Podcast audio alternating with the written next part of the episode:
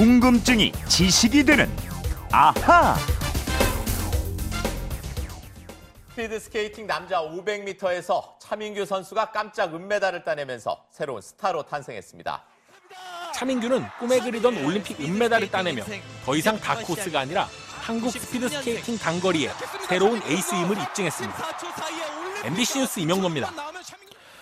차민규 선수 그냥 은메달도 아니고 금메달하고 불과 0.01초밖에 차이가 안 나는 은메달을 땄으니까 더 이상 다크호스로 부르면 안 되게 됐습니다. 그죠?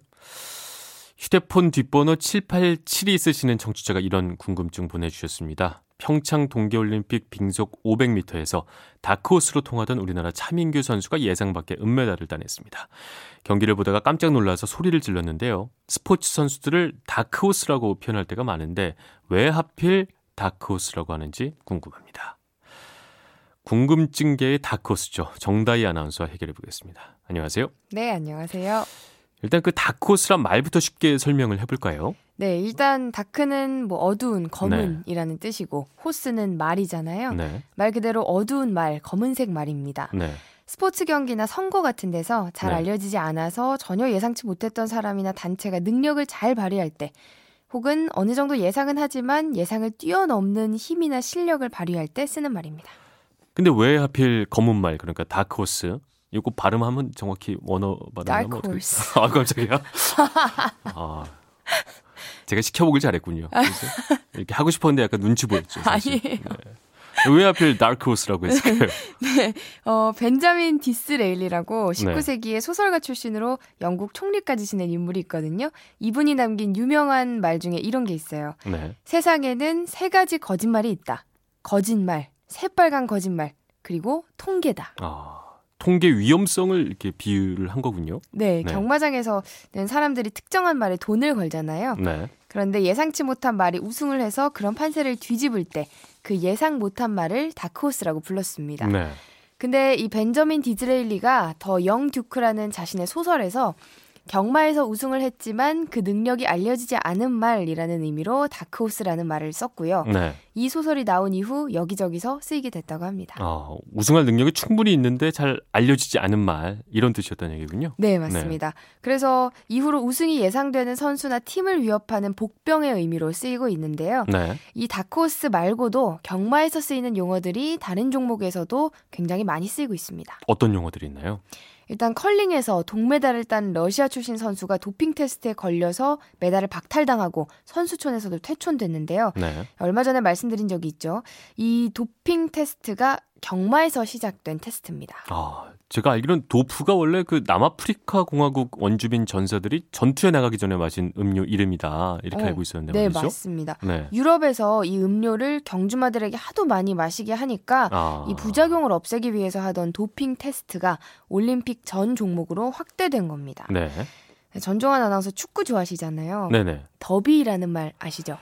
그렇죠. 이제 라이벌 팀들 얘기하잖아요. 뭐 토트넘과 아스널 북런던 더비다 뭐 이런 이런 얘기들. 그렇죠. 그렇죠. 그 더비도 경마에서 온 말입니다. 어, 그렇군요. 네, 18세기 말 영국에서 열린 한 파티에서 귀족인 더비경 에드워드 스미스 스탠리 백작이 찰스 번버리경과 새로운 경마 대회를 만들기로 합니다. 네. 근데 대회 이름을 뭘로 할지 결론이 나지 않자 동전 던지기로 결정을 하기로 했고요. 네. 여기서 더비 백작이 이기면서 새로운 경마 대회에 그레이트 더비라는 이름을 어, 붙이게 됐습니다. 네. 이 경마는 지금도 매년 5월의 마지막 주나 6월의 첫째 주 수요일에 하는데요. 이날을 더비데이라고 합니다. 아... 이날은 런던의 은행과 회사들이 모두 휴업하고 국왕도 경마장으로 관전을 한다고 합니다. 아, 더비가 백작 이름을 이렇게 사람 이름이었군요. 네. 어, 이게 또 축구 등에 적용이 되면서 새로운 용어로 탈바꿈된 거고요. 그렇죠. 네. 어, 또 경마에서 시작해서 골프로 확대된 용어도 있는데요. 경마가 되게 잘 나가는군요. 네. 여기저기. 대표적인 게 바로 핸디캡입니다. 아, 청취자분들 중에 혹시 모르는 분들을 위해서 핸디캡은 그런 거잖아요. 실력이 서로 다른 골퍼들이 공정한 입장에서 게임할 수 있도록 뭐 핸디캡이 3이다, 8이다 이런 식으로 해서 실력이 떨어지는 선수의 타수를 득점에서 빼주는 네, 그런 걸 그렇죠. 핸디캡이라고 하죠. 네. 그게 바로 원래는 경마에서 생겨났다고 아, 이것도 합니다. 경마다. 네, 음. 실력이 월등한 말이 있으면 경주를 할 때마다 계속 이길 거 아니에요. 그렇죠. 그래서 말의 능력에 따라서 말한테 부담 중량을 더 줬습니다. 네. 옛날에는 납덩이를 다리에 매달기도 했는데요. 요즘에는 고무 재질의 weight pad를 말 등에 올립니다. 무겁게 해서 힘들게 만든다는 거죠. 그렇죠. 이게 바로 핸디캡이고요. 네. 지금도 말의 실력에 따라서 부담 중량, 즉 핸디캡을 부여하는데 이런 일을 하는 사람을 handicapper라고 합니다. 네. 그리고 wire to wire라는 말도 들어보셨을 거예요. 그러게 얼마 전에 그 미국 LPGA에 데뷔한 고진영 선수가 와이어 투 와이어 우승했다라는 소린 들은 적이 있는데 네. 뭔진 잘 모르겠어요. 어, 골프에서는 네. 첫 라운드부터 마지막 라운드까지 1위를 한 번도 내주지 않고 우승을 했을 때 사용되는 말인데요. 경주마들이 경마에서 단 한 차례도 선두를 뺏기지 않고 결승선을 제일 먼저 통과했을 때 썼던 말입니다. 아. 1700년대 영국 경마에서는 경주마들이 똑같이 출발하도록 하기 위해서 와이어, 가는 철사줄을 끊고 출발하게 했고요. 네. 결승선도 철사줄을 매달았는데 출발 와이어에서 결승 와이어까지 쭉 왔다는 의미로 썼습니다. 아, 그 지금은 뭐 철사가 없겠지만 그 용어만큼은 여기저기서 계속 쓰이고 있는 거군요. 네, 그대로 쓰이고 있는 겁니다. 네. 그리고 직장 경력이나 전문 경력을 커리어라고 하잖아요. 네. 커리어 우먼 할 때 그 커리어 이 말도 말의 질주나 대전한 경력을 뜻하는 프랑스어 carrière에서 유래했는데요. 와.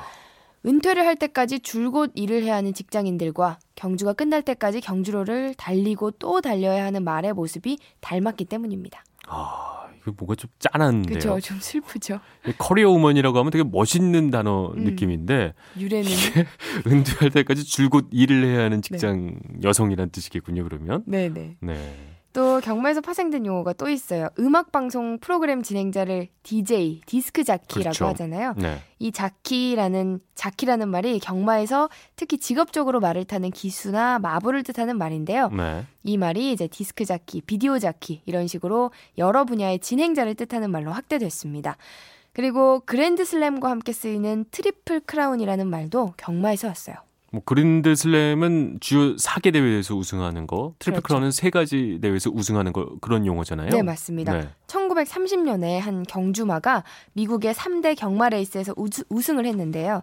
5년 후에 그 경주마의 새끼가 다시 3대 대회에서 또 우승을 했어요. 네. 이러자 당시 한 스포츠 기자가 triple crown으로 소개를 했는데 이 말이 멋있었는지 1년에 3개 경주에서 우승하는 말로 굳어졌다가 뭐 야구라든가 축구, 농구, 배구 등으로 의미가 확대돼서 쓰이게 됐습니다. 네.